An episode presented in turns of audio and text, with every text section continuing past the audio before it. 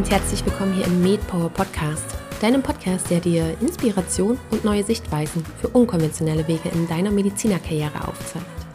Ich bin Caroline und ich begrüße dich ganz, ganz herzlich zu dieser neuen Episode. Darin tauchen wir etwas ein in die Welt der Selbstständigkeit und des Unternehmertums, allerdings abseits der klinischen ärztlichen Tätigkeit.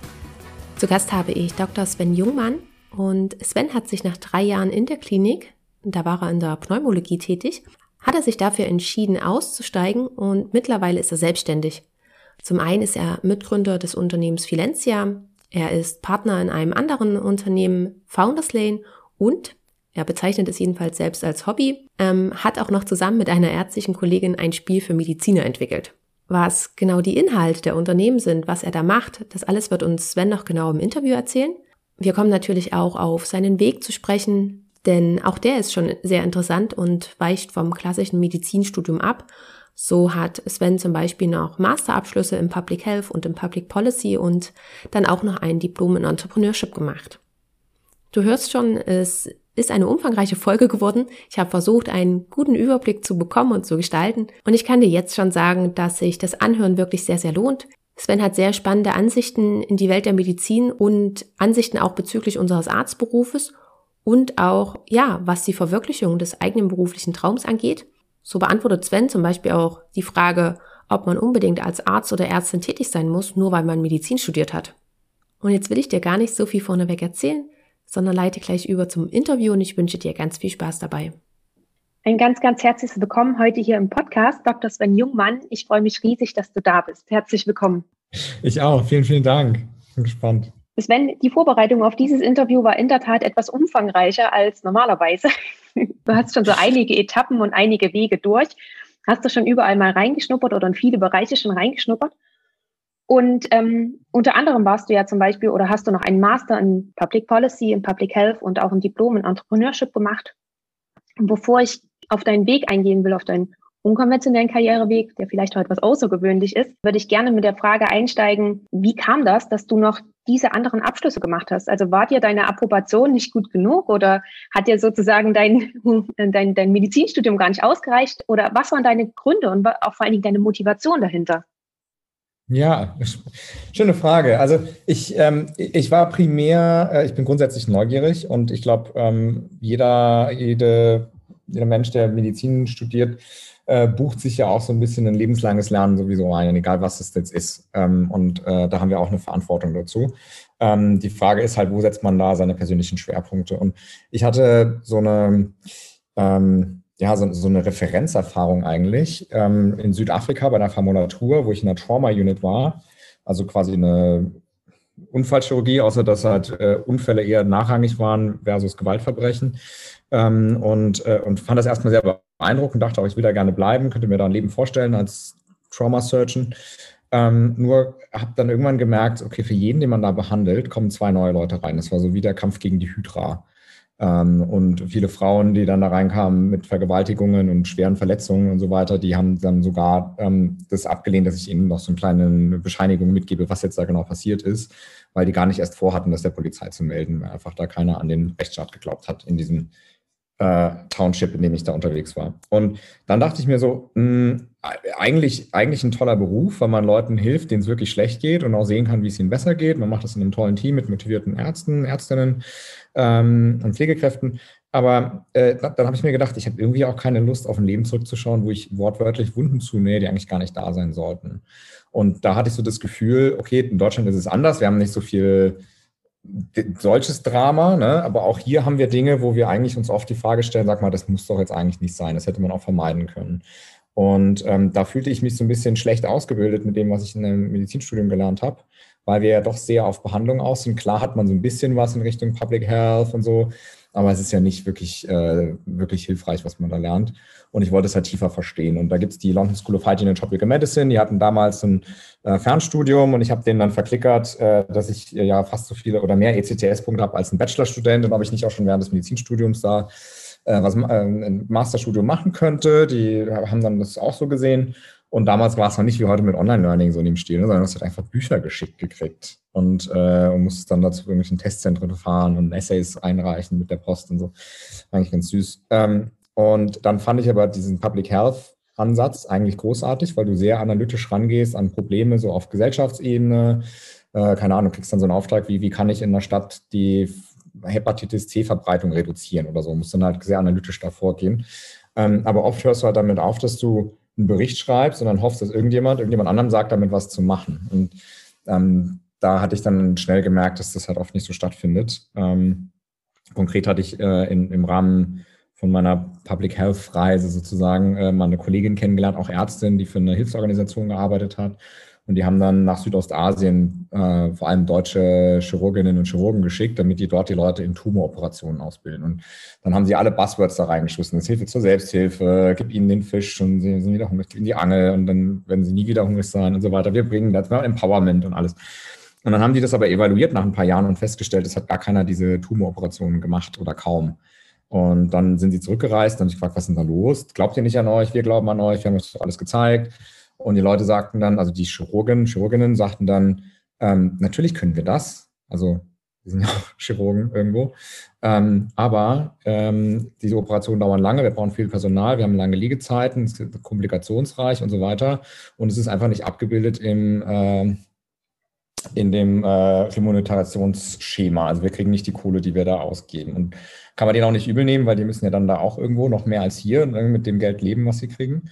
Ähm, und äh, diese Kollegin sagte zu mir, wenn du wirklich was verändern willst, dann musst du halt noch einen Schritt weitergehen und verstehen, wie schaffst du in der Gesellschaft die Anreize, die wir brauchen, damit die Individuen das machen, was für die Allgemeinheit gut ist. Und wir wissen ja alle selbst, wie DRGs und etc. alles nicht so wirklich funktionieren, wie wir uns das wünschen. Und dann habe ich halt in Oxford noch Public Policy studiert, weil da geht es genau darum. Also wie kannst du dann eine gute Idee strukturell so umsetzen, dass es auch ähm, im großen Stil dann auch äh, eingesetzt wird und nicht nur auf den Goodwill Einzelner ab, äh, davon abhängt. Lange Antwort, ne? Ja, war ja aber auch eine komplexe Frage. Mm, also war das bei dir vor allen Dingen, was ich jetzt rausgehört habe, dieses, du fandest ein Feld ganz spannend und nachdem du aber näher darauf ähm, oder näher in diesem Thema warst, hast du herausgefunden, es ist eigentlich alles gar nicht so toll, wie es scheint. Es hat auch seine negativen mhm. Seiten und dann hast du versucht, okay, wie kann ich für diese negative Seite mir wieder noch was anderes mit dazu holen? Dann kam dann Public Health dazu und dann hast du gemerkt, hier kriege ich auch genau. nicht alle Antworten und dann mache ich, mach ich noch Public Policy. Ja. Mm. so war's. Und gerade aber mit dem Ansatz von Public Health hätte ich jetzt gedacht, okay, es endet vielleicht auch nicht bei diesem Berichtschreiben, sondern ähm, da würde mir jetzt als größte ja. Organisation vielleicht noch die WHO einfallen, wo man vielleicht hingehen könnte mhm. und dort versuchen, ähm, dort mitzuwirken. War das auch bei dir im Kopf? Hattest du das auch als ja. Idee? Also es war jetzt auch ein bisschen demagogisch, muss ich gestehen, weil ähm, also erstmal Public Health ist ja in dem Sinne kein geschützter Begriff, es ist nicht wie bei Medizin, wo es so einen ganz klaren Katalog gibt, was man alles machen muss.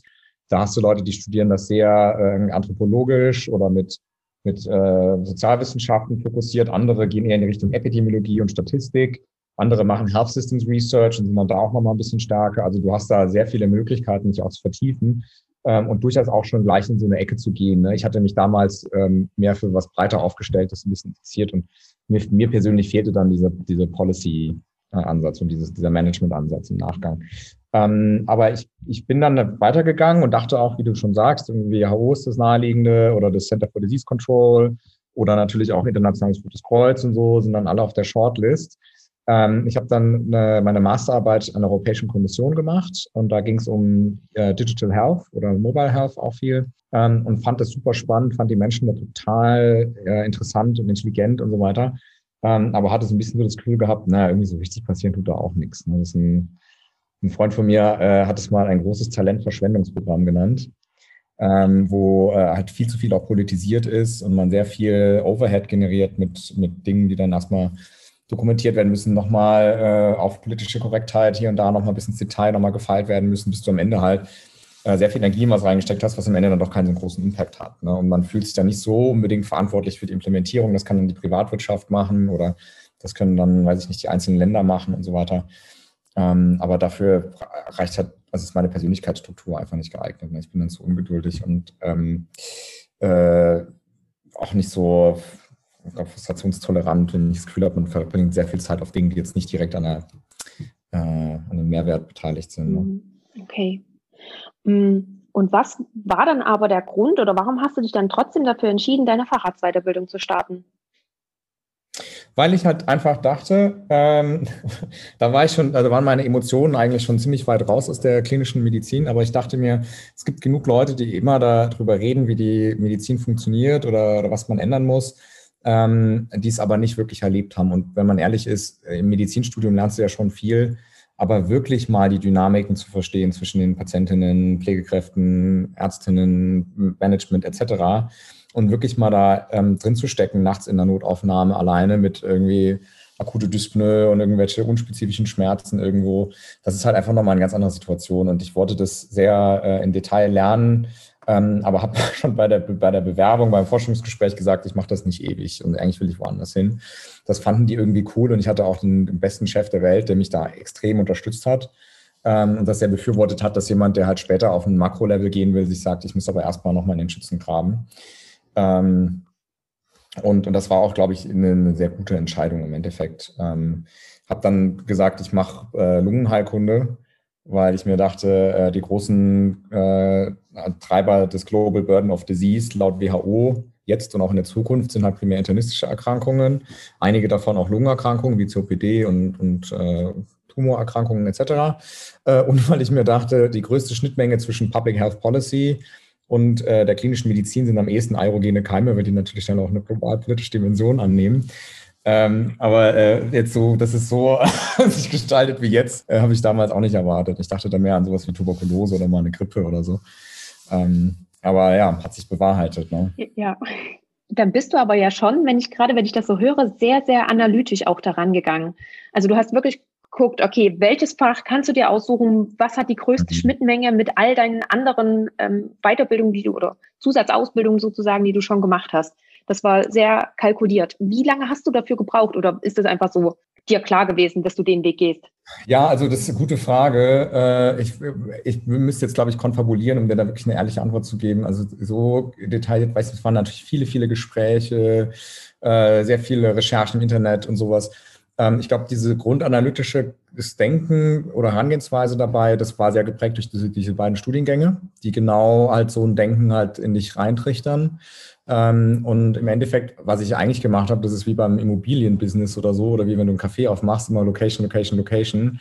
Also zu überlegen, wo positionierst du dich? Und das Problem war natürlich, äh, also wenn du einen ärztlichen Beruf ein, ein, einschlägst, dann ähm, dann hast du ja sehr klare Karrierepfade vorgegeben. Ne? Kannst irgendwie Assistenzärztin, Oberärztin, Chefärztin oder Praxis. Äh, und dann gibt es auch noch mal ein paar Nuancen. Dann kannst du mal aussuchen, ob du jetzt dich auf das linke Kreuzband oder aufs rechte Kreuzband spezialisieren willst, als Orthopädin oder was auch immer. Ähm, und ein paar Zusatzweiterbildungen machen oder so. Also das, das ist relativ äh, fest vorgefahren. Kannst du immer noch deine, deine eigenen Nuancen finden und so. Nur wenn du jetzt sagst, ähm, ja, keine Ahnung, ich will jetzt irgendwas machen, so irgendwas mit Digitalisierung und dann ein bisschen Public Health und noch da was. Und es gibt es aber alles so in der Form noch gar nicht. Dann hast du dann und hast wenig echte Vorbilder dazu. Dann ist die einzige Chance, die du hast, dir zu überlegen, okay, wo äh, kann ich mich positionieren, dass ich, dass ich die richtigen Fähigkeiten dafür lerne und dass, wenn da irgendwas Relevantes passiert, ähm, ich auch auf dem Radar bin der Entscheider, die dann mich damit reinnehmen würden. So. Und, äh, und da blieb mir eigentlich nichts anderes, als so ein bisschen da kalt rational ranzugehen. Also gefühlt damals. Vielleicht war das auch falsch, aber rückblickend hat es gepasst. Ähm, und einfach zu legen, wo positioniere ich mich denn jetzt am cleversten, um die Chancen zu maximieren, dass das eintritt, was ich gerne hätte, wovon ich nicht weiß, was es ist. So, wenn das Sinn macht. Klingt komisch, ja. ähm, du hast vorhin auch gesagt, dass du auch in die Facharztweiterbildung gestartet bist, eben auch mit diesem Satz, ich mache das nicht ewig. Wolltest du aber trotzdem wenigstens schon den Facharzt noch machen oder wusstest du, ich will Hauptsache so zwei, drei Jahre klinische Erfahrung sammeln und dann gehe ich? Ja, gut, also äh, da, ich war mal im, im Johns Hopkins äh, in so einem Kurs über Disaster Management und da wurde, da waren viele Ärzte, die da ausgebildet haben, die aber auch raus sind, die dann so auch Public Health Hintergrund hatten und Forschung machten im Irakkrieg und so, also wirklich spannende Sachen auch. Und ähm, da wurde dann ein Arzt vorgestellt, den ich sehr beeindruckend fand. Und dann war aber der erste Satz so, ähm, er hat aber nie klinisch gearbeitet. Und das war eigentlich, das war so ein super Schwergewicht zum Beeindrucken, aber das war halt so der, der somit so der, der, der dritte Satz in der Vorstellung. Ja. Ähm, und da habe ich äh, gedacht, also auf jeden Fall, das ist schon mal wichtig. Und mir war aber noch nicht so ganz klar. Ich dachte, wahrscheinlich reicht es ein paar Jahre, das zu machen. Nur sobald du dann hier gerade in Deutschland in dieser Mühle drin bist, sagt dir ja jeder mehr oder weniger direkt, äh, entweder, entweder du bist Facharzt oder du bist kein Arzt. So ein bisschen wie mit den Volljuristen in der Juristerei. Ähm, und äh, und das, also manche haben es wirklich sehr explizit so gesagt. Und dann kamen immer auch noch diese Argumente, du musst ja auch einen Plan B haben und so ein Facharzt einfach was Sicheres. Ähm, oder ähm, dann hast du es auch wirklich verstanden. Ähm, ich weiß gar nicht mehr die ganzen Argumente, aber ähm, ich habe mich da sehr von beeindrucken lassen und war dann froh, dass ich mir irgendwann gesagt habe, ganz ehrlich, ich werde jetzt nicht hinter irgendeinem so Diplom dahinterher rennen, von dem ich eh weiß, dass ich es mein Leben lang nicht benutzen werde. Ne? Und ähm, irgendwann kam dann die Geschäftsführung von Helios auf mich zu, die quasi eine neue Firma ausgründen wollten. Das sollte so eine digitale Plattform werden. Also gibt es immer noch die Firma. Ich bin nicht mehr da, aber die gibt es noch. Ähm, und die wollten mir dann quasi die Rolle des Chief Medical Officers geben, also quasi Geschäftsführungsmitglied von einer neuen Tech-Bude, die das komplette Universum von Helios nutzen wollte, um neue digitale Lösungen anzubieten. Dann habe ich denen auch gesagt, ja, äh, mache ich gerne, vielleicht mache ich noch parallel meinen Facharzt. Und gesagt, nee, das passiert nicht. Erstens brauchen wir die Vollzeit. Äh, zweitens haben wir keine Lust auf irgendjemanden, der, ähm, der schon so verzogen ist äh, von, dem, von dem System und so eine Status Quo-Bias entwickelt hat, sondern wir brauchen jemanden, der die Frustration noch spürt und, äh, und beide Welten gut versteht. Und drittens, wenn wir irgendwo Schulterklappen brauchen, dann haben wir die auch schon in unserem Konzern. Und du wirst trotzdem als Pneumologe immer auf irgendeinen arroganten Kardiologen oder Chirurgen oder sonst irgendwas stoßen, der sich immer noch geiler findet, ähm, selbst wenn du drei Fachärzte hast und sowas. Also das, dieses, dieses ähm, in diesen Fuchsbau äh, brauchst du gar nicht erst einzusteigen, das kannst du dir sparen. Ähm, plus das Gehalt hat sich natürlich massiv verdoppelt, also massiv verdoppelt, hat sich verdoppelt. Äh, und, äh, und, und die Lernmöglichkeiten und so waren so viel größer im Sinne von Weiterbildungen oder plötzlich arbeitest du nicht nur mit ärztlichen Kollegen und ähm, Kolleginnen oder auch Pflegekräften zusammen, sondern plötzlich hast du so einen Data Scientist aus Japan und eine Designerin aus, äh, aus Italien etc. etc. und musst mit denen zusammenarbeiten, die halt beruflich, kulturell komplett anders sozialisiert wurden. Und damit hast du halt eine viel steilere Lernkurve. Und dann wurde mir klar, die Opportunitätskosten für nochmal zwei, drei Jahre nur um so einen Facharzt nachher noch zu tragen, die waren viel, viel zu hoch, was das Einkommen angeht, was meine persönliche Lernkurve angeht, auch was meine Lebensqualität angeht. Plötzlich ist mir keiner mehr hinterhergerannt, der sagte, Herr Doktor, Sie dürfen sich hier nicht so eine Flasche Wasser nehmen, das für die Patienten, ich muss das sonst melden. Äh, oder ich musste nicht diesen ekligen Kantinenfraß mir darunter schlingen in zehn Minuten, wenn ich dreimal angerufen werde, konnte normal schlafen, habe kein Gespräch mehr führen müssen, ob ich lieber am äh, Silvester- oder Weihnachtendienst mache und ob ich für den anderen auch noch irgendwie als Bereitschaft zur Verfügung stehen würde und so. Und du, du merkst auf einmal an allen so vielen Dimensionen deines Lebens geht es dir signifikant besser. Und äh, da dachte ich mir, also ein Glück habe ich den Sprung geschafft, weil das wären zwei, drei verschwendete Lebensjahre gewesen für irgendein Diplom, das eh keinen letztlich beeindruckt, wenn man ganz ehrlich ist. Ne? Hast du aber auch Bedenken gehabt, diesen Schritt dann zu gehen? Oh ja, ja, ja. Also du hast halt dann nur Leute um dich rum, die dir quasi sagen, entweder das ist eine dumme Idee, weil du deine Karriere gerade ruinierst, oder die dir unterstellen, du bist jetzt von der dunklen Seite der Macht äh, äh, gecatcht worden und äh, das Geld hat dich jetzt irgendwie ergriffen. Äh, oder ähm, oder die sagen, du wirst gar keinen Impact mehr haben mit deinem Leben. Du hast so eine Verantwortung gegenüber der Gesellschaft mit diesem Studium. Das schöne Studium, warum hast du das denn gemacht? Ist alles umsonst gewesen? Äh, und so weiter. Und das sind natürlich schon Dinge, wo man erstmal so sich mit auseinandersetzen muss, bis man da Antworten drauf gefunden hat. Ähm, und dann war es auch so, also das war so das eine. Und dann, wo ich mich auch gefragt habe, ich fand mich schon relativ gut ausgebildet, aber zum Beispiel in der Businesswelt hatte ich auch gar keine Ahnung. Ja? Und, äh, und wusste nicht, äh, bin ich jetzt da der Richtige für die? Äh, Kriege ich das, schaffe ich das alles? Ähm, und so weiter. Ne? Ähm, was muss ich jetzt nochmal alles lernen und so? Ähm, und das war dann auch tatsächlich eine, eine, eine, Hemmschwelle irgendwo. Wie hast du die dann aber für dich überwunden? Ähm, gab es da bestimmte Voraussetzungen, die auch notwendig waren, die du auch mitbringen konntest? Oder haben die gesagt, okay, uns reicht dein, deine bisherigen Abschlüsse? Also ich hatte halt zu dem Zeitpunkt relativ viele Angebote aus verschiedenen Ecken ähm, die alle sehr, sehr spannend waren. Und dann dachte ich mir so, also wie vielen, wie vielen Leuten muss ich eigentlich noch absagen, bis ich wirklich den Schuss höre? Ne? Ich weiß nicht, ob du diesen Witz da kennst, wo irgendwie, äh, es gibt irgendwie eine, eine, eine, Flut, eine Überschwemmung und einer sagt, ich bleibe in meinem Haus und dann kommt die Polizei und sagt, nee, bitte gehen Sie. Und dann sagt, nee, nee, ich bleibe hier. Dann ist er irgendwann im ersten Stock, weil alles schon unter Wasser ist dann kommt irgendwann die Feuerwehr im Boot vorbei und so sagt, bitte gehen Sie jetzt hier, ne, es wird äh, langsam ist Ihr komplettes Haus überflutet. Und so, nein, nein, ich habe Vertrauen in Gott, ich einfach noch ein Stockwerk höher und irgendwann ist er auf dem Dach und dann kommt noch einmal ein Hubschrauber vorbei und sagt, komm, ich hol sie ab. Und dann sagt er, nee, nee, ich habe volles Vertrauen auf Gott. Und irgendwann da trinkt er dann halt, trifft auf Gott und sagt dann, ey, was ist denn da los? Ey, ich erzähle allen, ich vertraue dir und bleib hier schön fleißig und dann sterbe ich. Dann sagt er, pass mal auf, ich habe dir deinen Nachbarn vorbeigeschickt, ne? ich habe dir die Polizei vorbeigeschickt, dann noch das Boot und jetzt noch den Hubschrauber. Was willst du denn noch von mir? Ne? Und so ein bisschen, so kam ich mir halt auch vor, weil ich dann sagte, so, also ganz klar gibt es da irgendwie einen Bedarf an dem, auch was mich auch interessiert. Ich sage immer nein, weil ich noch an so einem alten Berufsbild irgendwie festhalte und meine direkten Kollegen davon abraten. Aber irgend, irgendwas ist doch da jetzt, wo ich mal drauf hören sollte. Und dann habe ich mich dezidiert mal mit diesen Argumenten auseinandergesetzt, auch mal Leute gefragt, die nicht so verblendet sind von der Medizinerwelt ähm, und für alles halt sehr schlüssige Gegenargumente gefunden. Ähm, die ich, äh, die ich, die ich gut finde. Also das eine ist halt, wenn er, also nur weil du sechs Jahre Medizin studiert hast, musst du ja nicht in demselben Pfad weiterbleiben, wenn er dir nicht gefällt. Das ist so wie wenn du in einen All-You-Can-Eat-Pizzaladen gehst und du merkst irgendwie, dass die Stücke schmecken überhaupt nicht. Du bist auch gar nicht mehr hungrig, aber du musst jetzt noch das 15. Stück essen, weil du hast ja mal 15 Euro Eintritt bezahlt. Ne? Also du darfst ja nicht eine neue Entscheidung von einer vergangenen Entscheidung abhängig machen. Plus, alles, was ich jetzt mache, könnte ich nur mit dem Medizinstudium machen. Äh, ansonsten ginge das nicht. Plus, das Medizinstudium hat riesig Spaß gemacht. Also allein für den Entertainment-Faktor, die persönliche Weiterentwicklung und das Ganze würde ich, würde ich jeden Tag davon nochmal haben wollen. Äh, aber das heißt nicht, dass ich deswegen mich in irgendeinen Pfad äh, schlängeln muss, der, der für andere Menschen passt, aber halt nicht für mich. Ne? Ähm, oder halt dieses Argument, ähm, gesellschaftlich äh, hast du eine Verantwortung. Ich bin der festen Überzeugung, dass ich einen viel größeren Mehrwert haben kann, äh, außerhalb der, der, direkten Patientenversorgung, als äh, wenn ich durch dieses Hamsterrad laufen würde.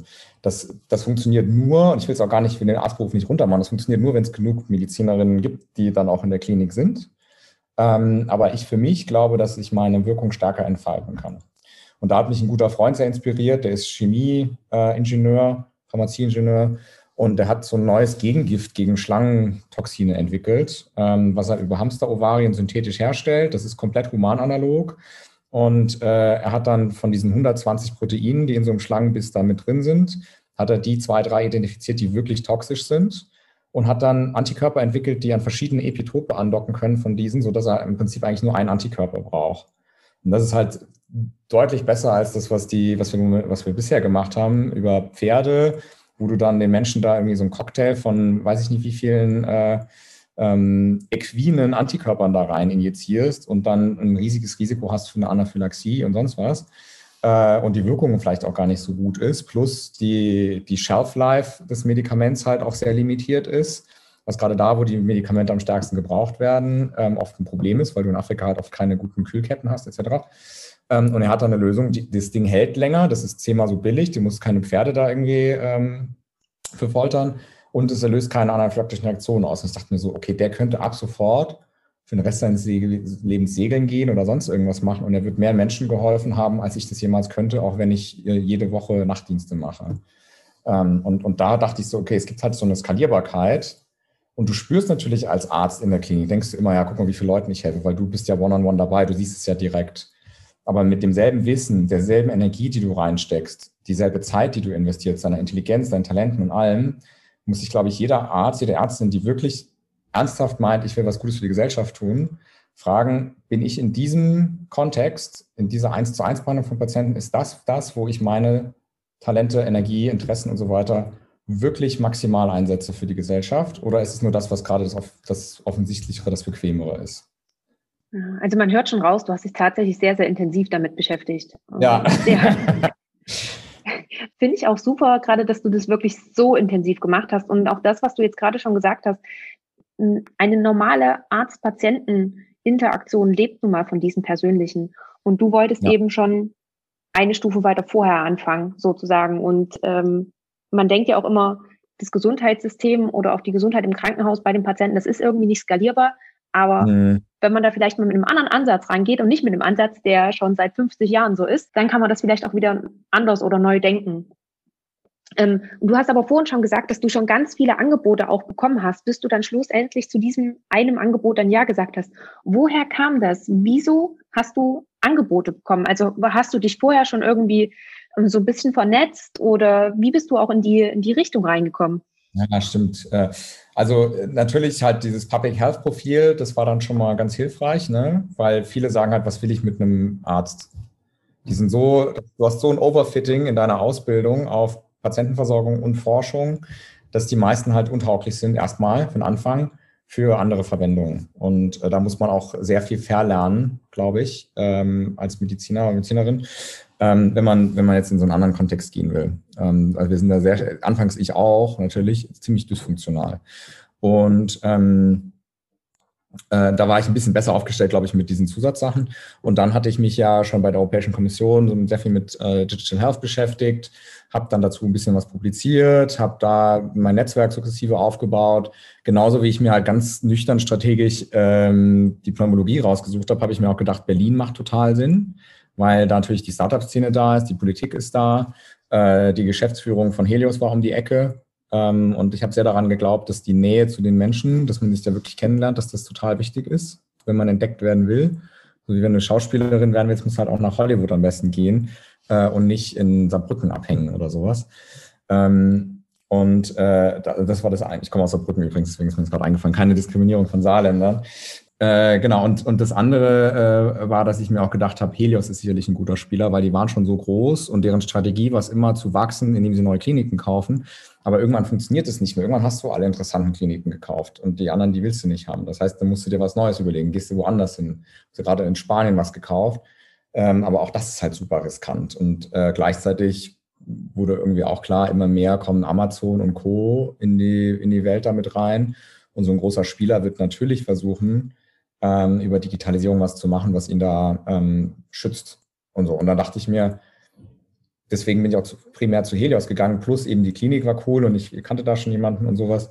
Ähm, aber das, das war einfach die Überlegung, ich muss mich da gut positionieren, ich muss da ein bisschen laut werden. Und habe dann, wie gesagt, publiziert, Vorträge gehalten, angefangen, Startups zu beraten. Mein Chef hat mich dann der Geschäftsführung von Helios da vorgestellt oder jemanden Relevanten, der da mit der Digitalisierung betraut war weil der halt, wie gesagt, sehr, sehr, sehr wohlwollend war und auch dachte, ähm, das macht Sinn, dass, dass ich da mit denen in Kontakt komme und hatte da auch total recht. Ne?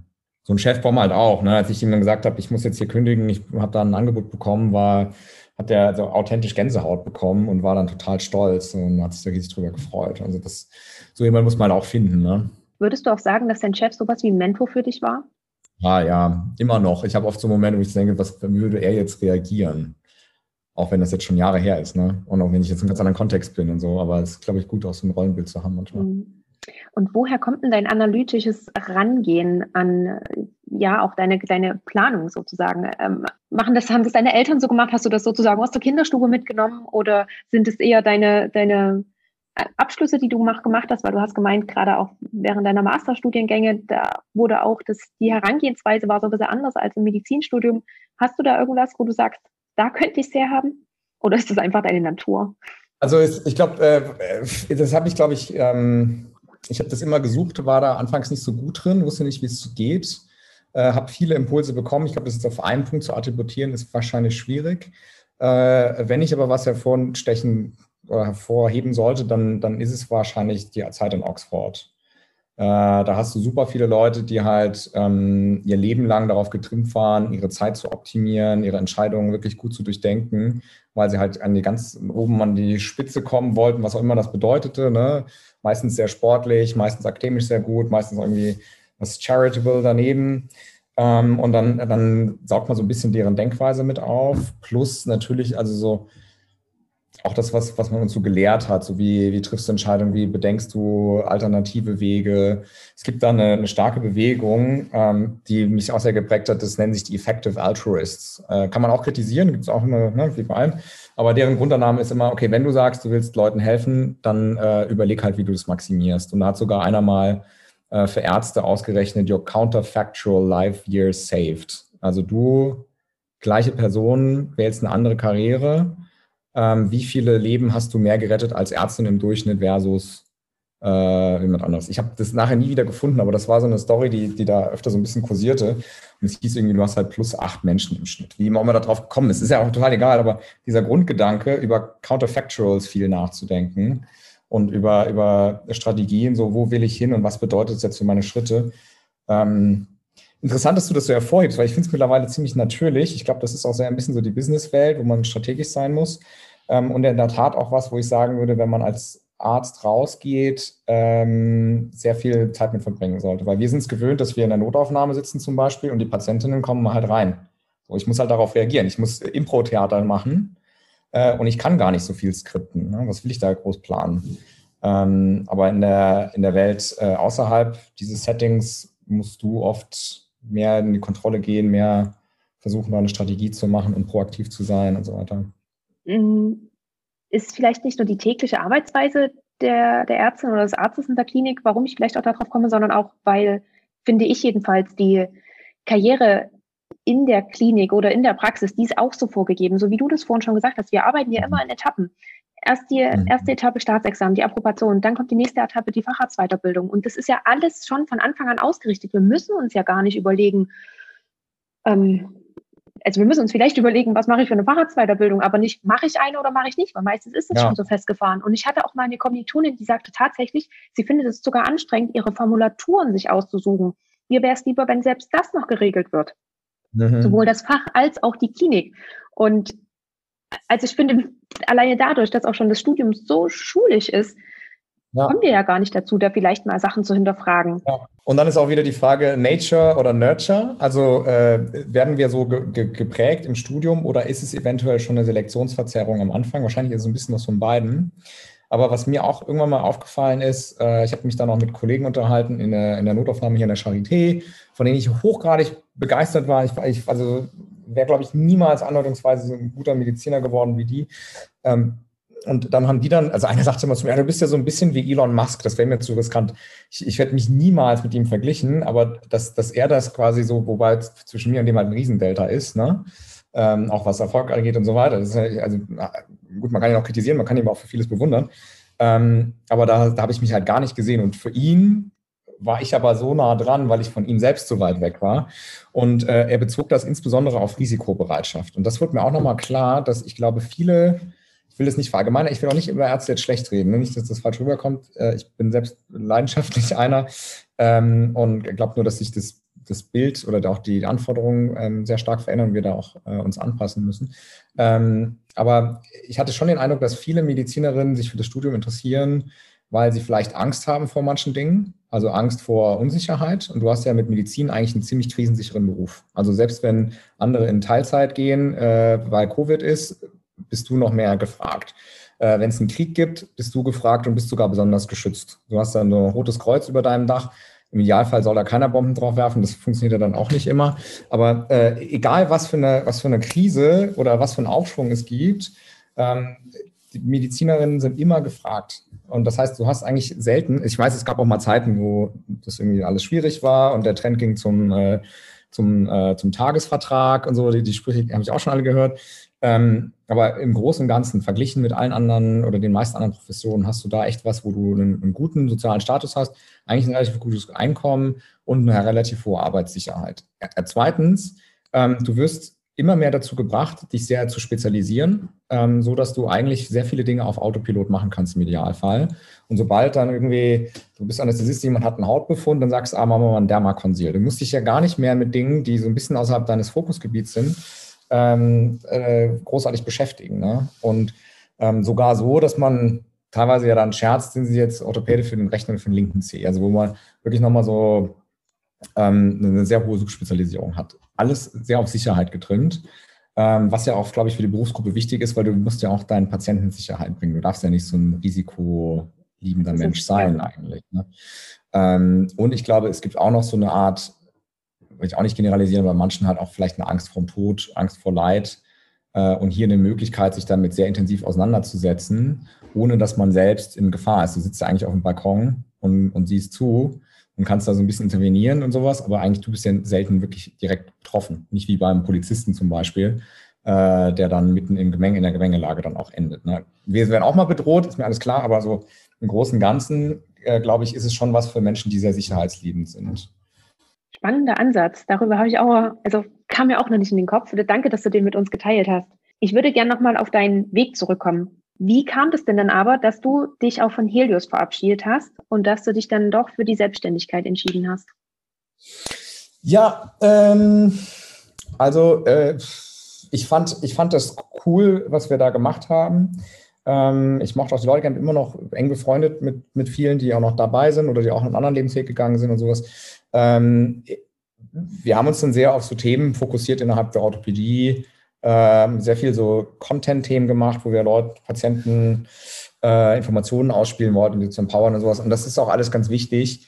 Ähm, aber ich war halt interessierter an so tieferen Sachen, weißt du, wo es mehr, wo, wo es mehr medizinisch noch ist oder auch wissenschaftlicher ist und so weiter. Ich hatte dann noch ähm, in Cambridge angefangen, ein Entrepreneurship-Diplom zu machen. Das war auch so in Teilzeit mit einem starken Fokus auf Healthcare. Die haben ja sehr viele Ingenieure dort, Ingenieurinnen. Äh, Mathematik ist auch ein starker Schwerpunkt und so weiter und ähm, haben ganz gut gelernt, wie kann man aus so einem Patent oder irgendeiner Idee dann auch wirklich ein Geschäft machen, was dann groß wird und in der Welt benutzt wird. Deswegen habe ich mich dafür entschieden ähm, und da sehr viel gelernt, auch über Dinge, die ich falsch gemacht habe, äh, die, ich, ähm, die ich verlernen musste, die ich neu lernen musste und so weiter. Ähm, und, und war dann sehr angetan auch von der Idee, ähm, zu versuchen, noch was, was Größeres zu machen, was mehr noch Deep, Deep Medicine ist, wenn man so will. Ähm, und äh, bin jetzt in, in, verschiedenen Rollen auch und ich glaube auch die Rechnung ging ziemlich gut auf für mich eigentlich. Ähm, aber das ist auch noch keine Reise, die abgeschlossen ist. Also es kommen immer wieder neue spannende Themen dazu. Ähm, und ich arbeite mit vielen unterschiedlichen Leuten zusammen, ähm, mal intensiver, mal ein bisschen lockerer, ähm, so dass ich da ständig neuen tollen Ideen ausgesetzt bin. Also von daher, ich glaube, das war schon ein guter Sprung, aber ich habe auch dieser Helios-Zeit super viel zu verdanken, ja. weil ohne das wäre ich wahrscheinlich nicht dahin gekommen, wo ich jetzt bin. Hm, wie war denn damals aber der Übergang? Hast du dann gesagt, okay, bei Helios, du bleibst erstmal und machst dich auch noch nebenbei mit selbstständig oder hast du wirklich einen harten Cut gesetzt? Wirklich bis hierhin Helios und dann fertig damit und dann wirklich bloß noch deine Projekte? Genau, also es war so ein, es, es war ein relativ äh, abrupter Übergang dann auch. Das macht dann auch Sinn in so einer. Also wir reden jetzt nicht mehr von der Klinik, ne, die ist dann schon, die war da schon verlassen, ne? ja. sondern äh, ähm, quasi das Smart Helios hieß es damals, heute heißt es Coralie.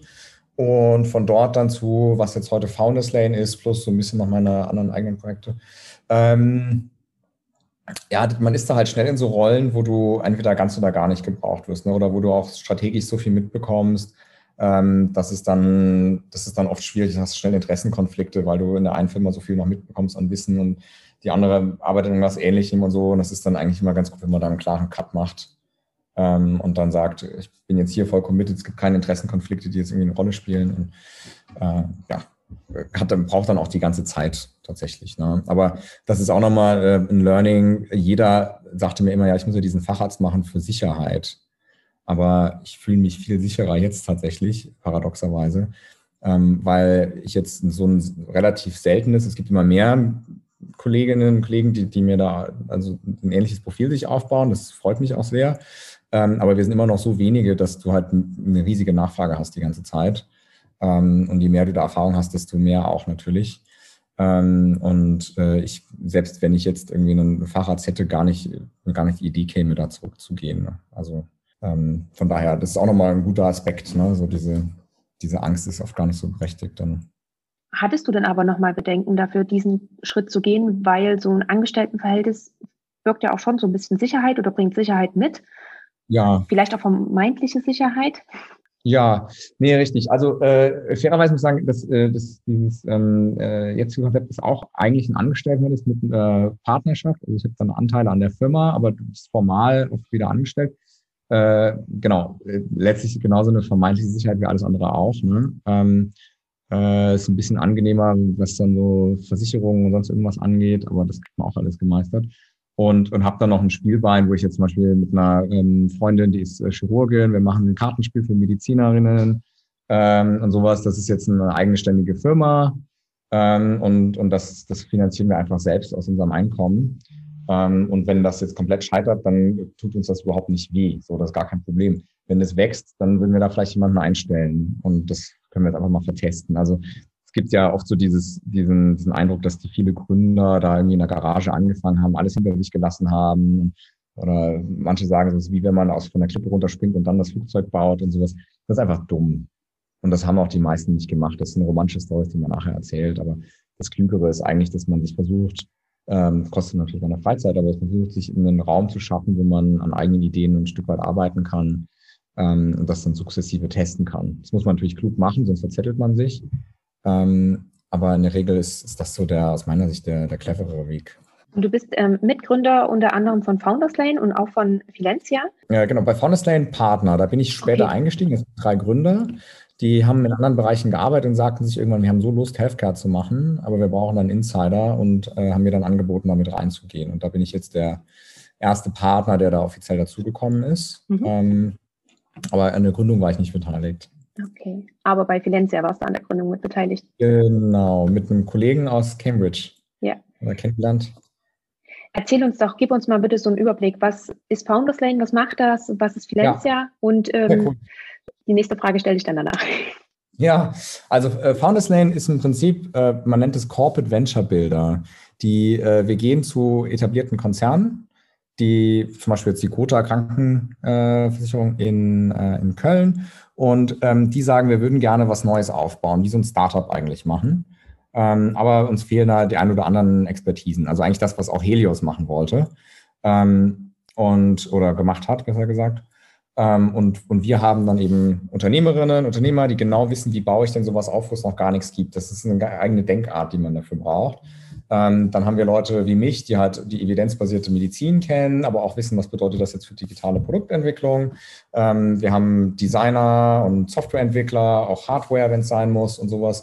Und die setzen sich dann dahin und sind quasi wie so ein, wie so ein Startup, das du halt mal anheuern kannst und bauen dann was auf, was für zum Beispiel so eine Gotha halt total wichtig ist. Der, der Gotha gesagt hat, wir wollen Patient Empowerment vorantreiben. Wir würden gerne, dass die äh, bessere Entscheidungen treffen können und äh, haben dann entsprechend jetzt so eine App entwickelt, die jetzt auch in diesen DIGA-Prozess geht, also dann hoffentlich bald auch verschrieben werden kann von Ärztinnen äh, und so weiter. Und ähm, dann helfen wir auch da die richtigen Leute zu finden, bis das auf eigenen Beinen steht und gehen dann aber selbst so Stück für Stück wieder raus und lassen sie dann als eigenes Startup selbst laufen. So, das ist so das Kernding.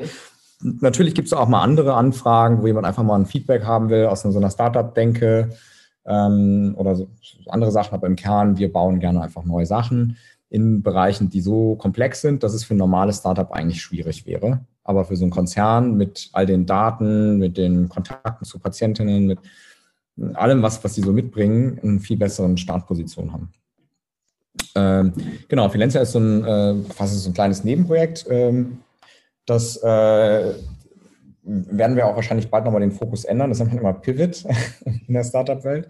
Ähm, wir wollten eigentlich Leuten, die aus nicht so bevorteiligten Gebieten kommen, ähm, aber an Top-Unis studieren wollen, wie jetzt Cambridge zum Beispiel, sind eigentlich alle unsere Kunden. Äh, eine will jetzt nach Harvard ähm, und das sind ja extrem teure Studiengänge oft und teilweise kriegen die auch äh, Stipendien oder sonst irgendwas, aber wenn du dann aus Ägypten kommst ähm, und in England studieren willst, dann hast du dann oft Schwierigkeiten, überhaupt noch einen Kredit zu kriegen für den Rest, den dir fehlt. So, und da haben wir jetzt zum Beispiel einen finanziert, der hat, ähm, der hat noch eine Tochter, der hat eine Frau, die macht gerade ihren Postdoc und sowas, die haben jetzt halt nicht so viel Geld auf der Seite, aber durch uns konnte er jetzt halt auch da studieren und hat jetzt einen tollen Job bekommen und ist super happy. Ähm, und das war also die Idee, halt also finanzielle Mittel da zur Verfügung zu stellen. Ähm, es ist nur offen gesprochen halt teilweise schwierig, ähm, genug Leute davon zu überzeugen, für sowas Geld zu geben, weil die sich sagen, ja, hm, wenn jetzt eine Immobilie finanziert, dann kann ich jetzt eine Not fänden, aber wie kann ich denn so einen Masterstudiengang fänden? Ähm, und ihr sagt mir im Endeffekt, ihr wollt Leute finanzieren, die, die schwer zu finanzieren sind. So, warum soll ich das jetzt machen? Ne? So, also das ist so, das war so ein bisschen so ein, so ein was, was wir gelernt haben, aber das ist auch vollkommen fein. Ne? Das ist ja immer auch Risiken eingehen und mal was ausprobieren. Und jetzt haben wir ein paar neue Ideen, die, die gerade noch in der Mache sind, aber wir sind sehr glücklich mit den Studierenden, denen wir jetzt schon helfen konnten äh, und, und jetzt so ein bisschen auch deren Lebensweg verfolgen können. Das, hat, das ist toll zu sehen.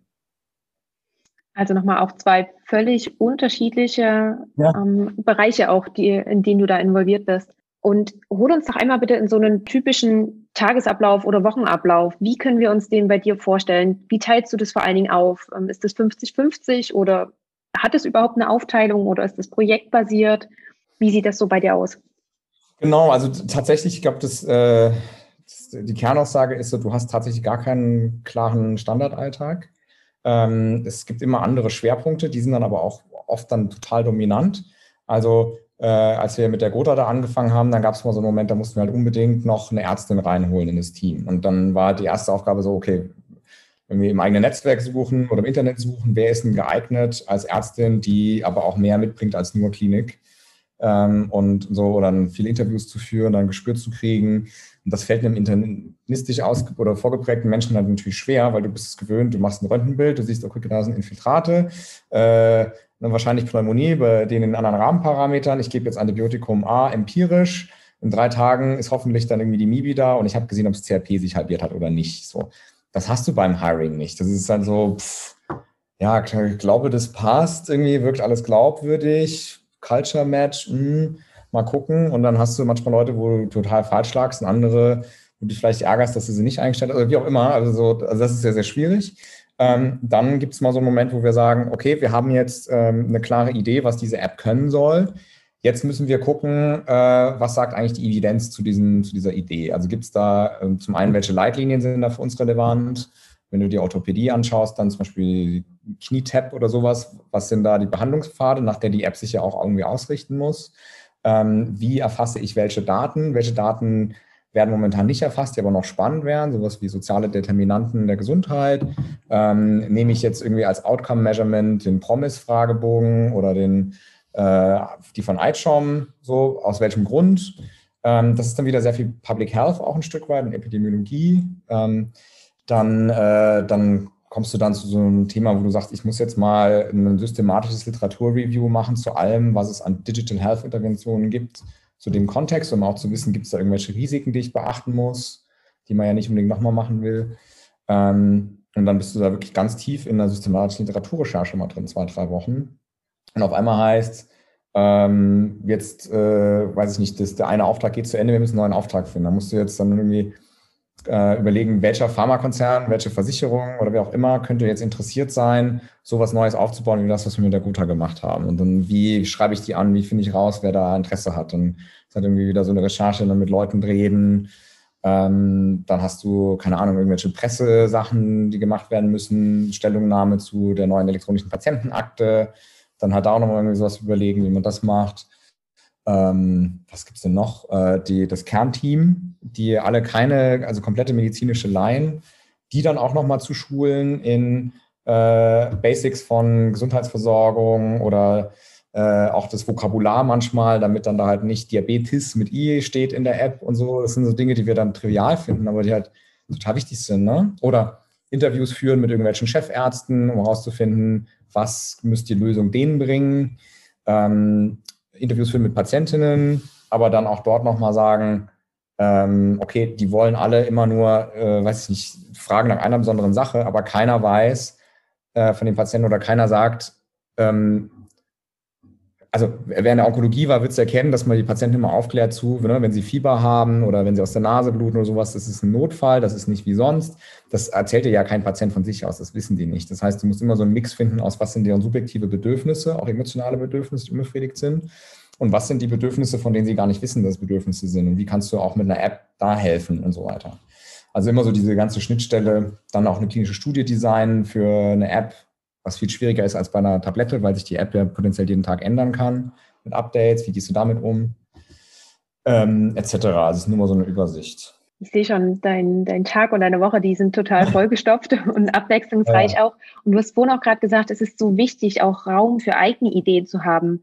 Wie ähm, setzt du das für dich um? Sagst du oder hast du eine bestimmte Zeit, wo du sagst, okay, die ist nur für mich vorbereitet, wo ich dann auch wirklich für meine Ideen Zeit habe? Oder passt du das auch so ein bisschen je nach Arbeitsaufwand der, der anderen Projekte an? Hm, oh gut, habe ich mir nie die Frage gestellt.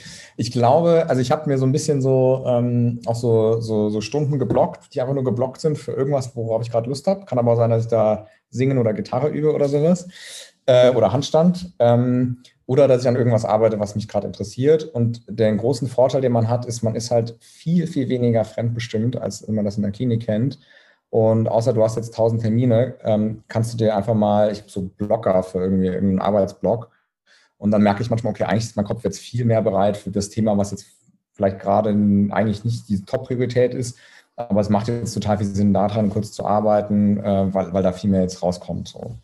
Ähm, und, und das halte ich dann relativ flexibel. Was würdest du sagen, wie viele Stunden pro Woche arbeitest du ungefähr? Je. 80. Mhm. Okay. 70, 80. Aber es macht Spaß.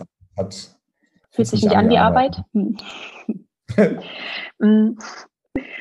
Bevor ich dir auch gerne noch meine drei Abschlussfragen stellen würde, äh, gibt es noch etwas, was du gerne hinzufügen möchtest? Ähm, haben wir vielleicht ein Thema noch nicht besprochen, was dir auch noch sehr am Herzen liegt? Oder gibt es noch was anderes, was du mit uns teilen hm. möchtest? Nee, also ich glaube, ich würde nur gerne äh, unsere lieben Kolleginnen äh, und äh, seine Zuhörerinnen äh, auch motivieren, ähm, sich zu trauen, da näher reinzuhorchen. Ne? Ich glaube, wenn man, wenn man das Gefühl hat, irgendwie es passt gerade nicht oder man wacht dreimal nacheinander auf morgens und hat so das Gefühl, man startet in einen Tag, auf den man sich nicht freut, dann sollte man aus meiner Sicht schon mal die rote Flagge hissen. Ähm, wir sind durchaus in einem Berufsfeld, wo auch Burnout-Raten und Depressionen halt unverhältnismäßig hoch sind, äh, zum Teil auch aus also aus verständlichen und nachvollziehbaren Gründen. Ähm, und man muss nicht unbedingt immer da in diesem selben Pfad drin bleiben. Ne? Also für mich so eine gute Überlegung war, ähm, habe ich das Gefühl, das ist nur mal ein Dip und nachher wird es besser. Und besser kann heißen für mich selbst, äh, kann heißen für meine Familie, kann heißen für die Gesellschaft. Aber irgendwo gibt es hier nochmal, geht es nochmal höher, als ich vorher war, begründet durch diesen Dip. Dann ist es okay.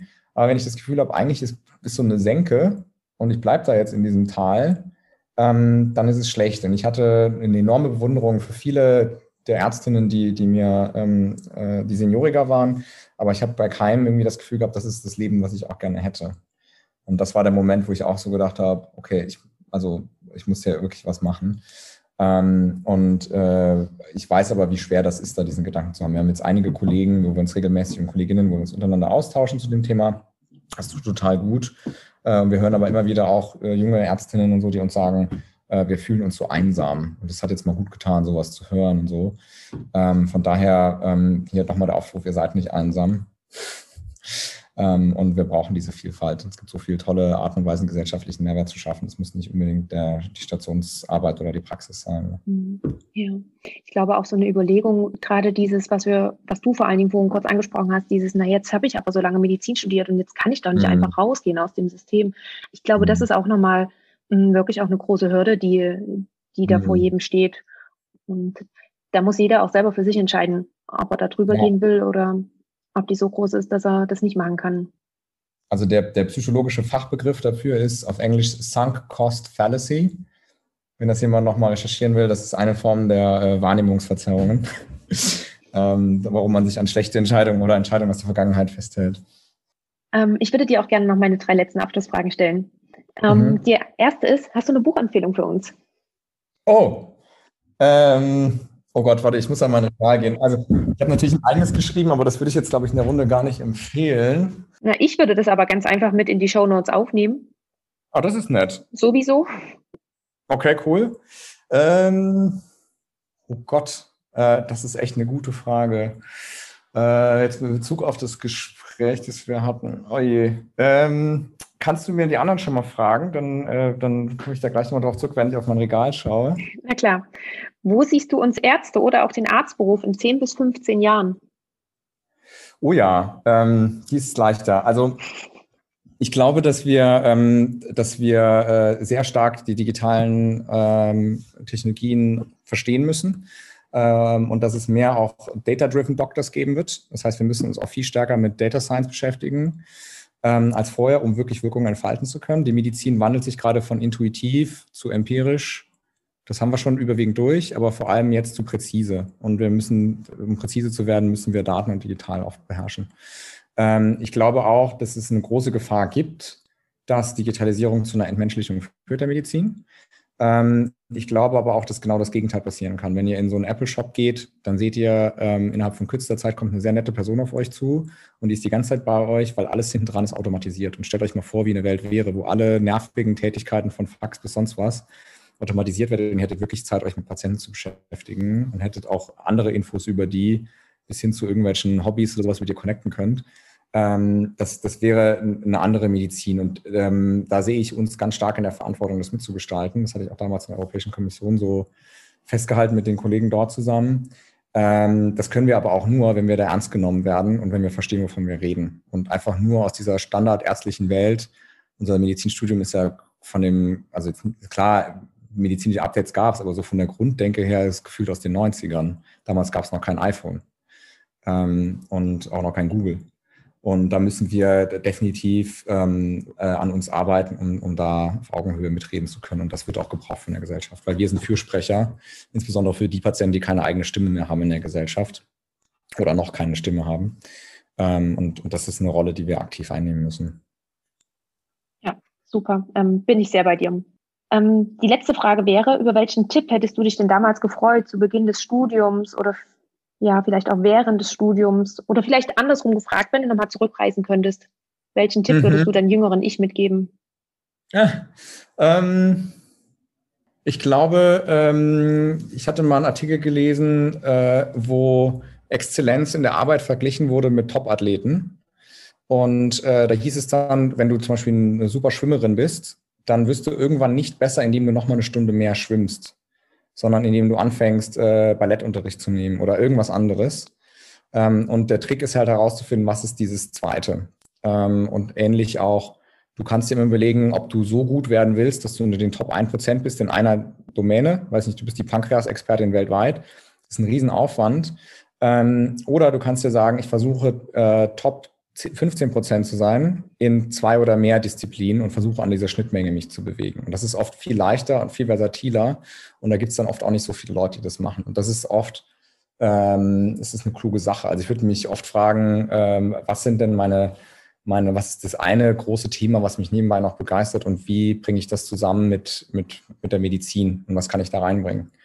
Ähm, das kann Podcast sein oder Kunst oder weiß ich nicht was. Und, und wenn man sich da wirklich drin verausgabt, kann man, glaube ich, sehr schnell nochmal viel mehr Effekte erzeugen, als wenn man nur in diesem äh, einen Gebiet versucht, äh, gut zu werden.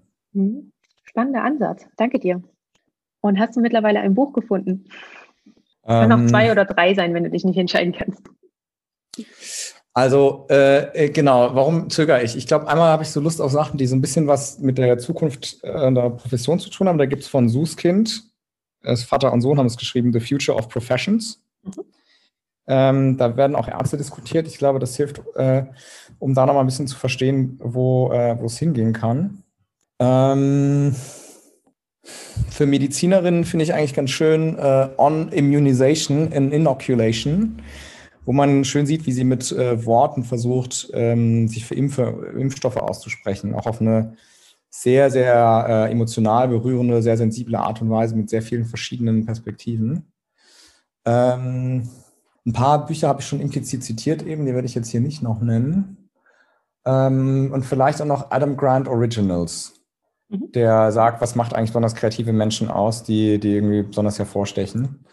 Ähm, und das sind, glaube ich, ganz gute Impulse für Ärztinnen, die so das Gefühl haben, irgendwie fehlt mir so ein bisschen der Pep gerade in meiner Laufbahn. Ich würde gerne mal noch überlegen, was ich noch machen kann mit meinen Talenten. Ja, super. Ähm, das glaube ich im Sinne dieser Session. Ja, genau so. Ähm, die Bücher wurden tatsächlich auch alle noch nicht genannt. Von daher umso mehr danke. Die werde ich natürlich alle in den Show Notes verlinken. Und dann möchte ich mich auch bei dir nochmal ganz, ganz herzlich dafür bedanken, dass du uns die ganze Zeit geschenkt hast und ja, so einen Einblick gegeben hast, vor allen Dingen auch in deine Denkweise, in deine Ansätze. Da waren ein paar spannende Sachen mit dabei, vor allen Dingen auch irgendwie nochmal anders, als wir sie hier schon hatten. Und von daher ja, ganz lieben Dank ja. dafür. Danke dir. Ähm, ich freue mich über, äh, über, Feedback, Pushback, Kommentare und so weiter, wenn jemand was hat. Ähm, immer sehr, sehr gerne. Das war das Gespräch mit Dr. Sven Jungmann. Ich hoffe, dass es dir gefallen hat und vor allem hoffe ich, dass du einiges für dich mitgenommen hast. Oder ja, vielleicht hast du auch ein paar neue Perspektiven bekommen. Mich hat ja die Geschichte mit der Überflutung und dem Mann, der so sehr auf Gott vertraute, dass er eben sein Haus nicht verlassen hat, bis es zu spät war, sehr zum Nachdenken angeregt. Vielleicht war das ja bei dir auch so. Oder vielleicht hast du auch schon etwas für dich daraus gezogen. Oder vielleicht hast du auch etwas ganz anderes mitgenommen. Schreib mir wie immer super gerne, was das war. Und du kannst es zum Beispiel unter dem Post zu dieser Folge bei Instagram oder auch bei LinkedIn machen. Oder du kannst mir auch super gerne eine E-Mail schreiben. Wenn du mehr zu Sven erfahren willst, so findest du alle relevanten Links in den Show Notes. Also sowohl die Infos zu Sven, zu den empfohlenen Büchern, zu seinem Buch und natürlich auch zu Founders Lane, Filencia oder auch zu seinem Spiel Asustol. Und dann danke ich dir, dass du bei dieser Folge wieder mit dabei warst. Falls du jemanden kennst, für den oder für die die Folge interessant sein könnte, so empfehle sie super gerne weiter. Und ich wünsche dir eine ganz schöne Woche, noch ein paar schöne Tage. Wir hören uns nämlich schon nächste Woche wieder. Kleiner Spoiler, da gibt es dann eine neue Woman Power Folge. Lass es dir bis dahin gut gehen und hab eine schöne Zeit. Ciao!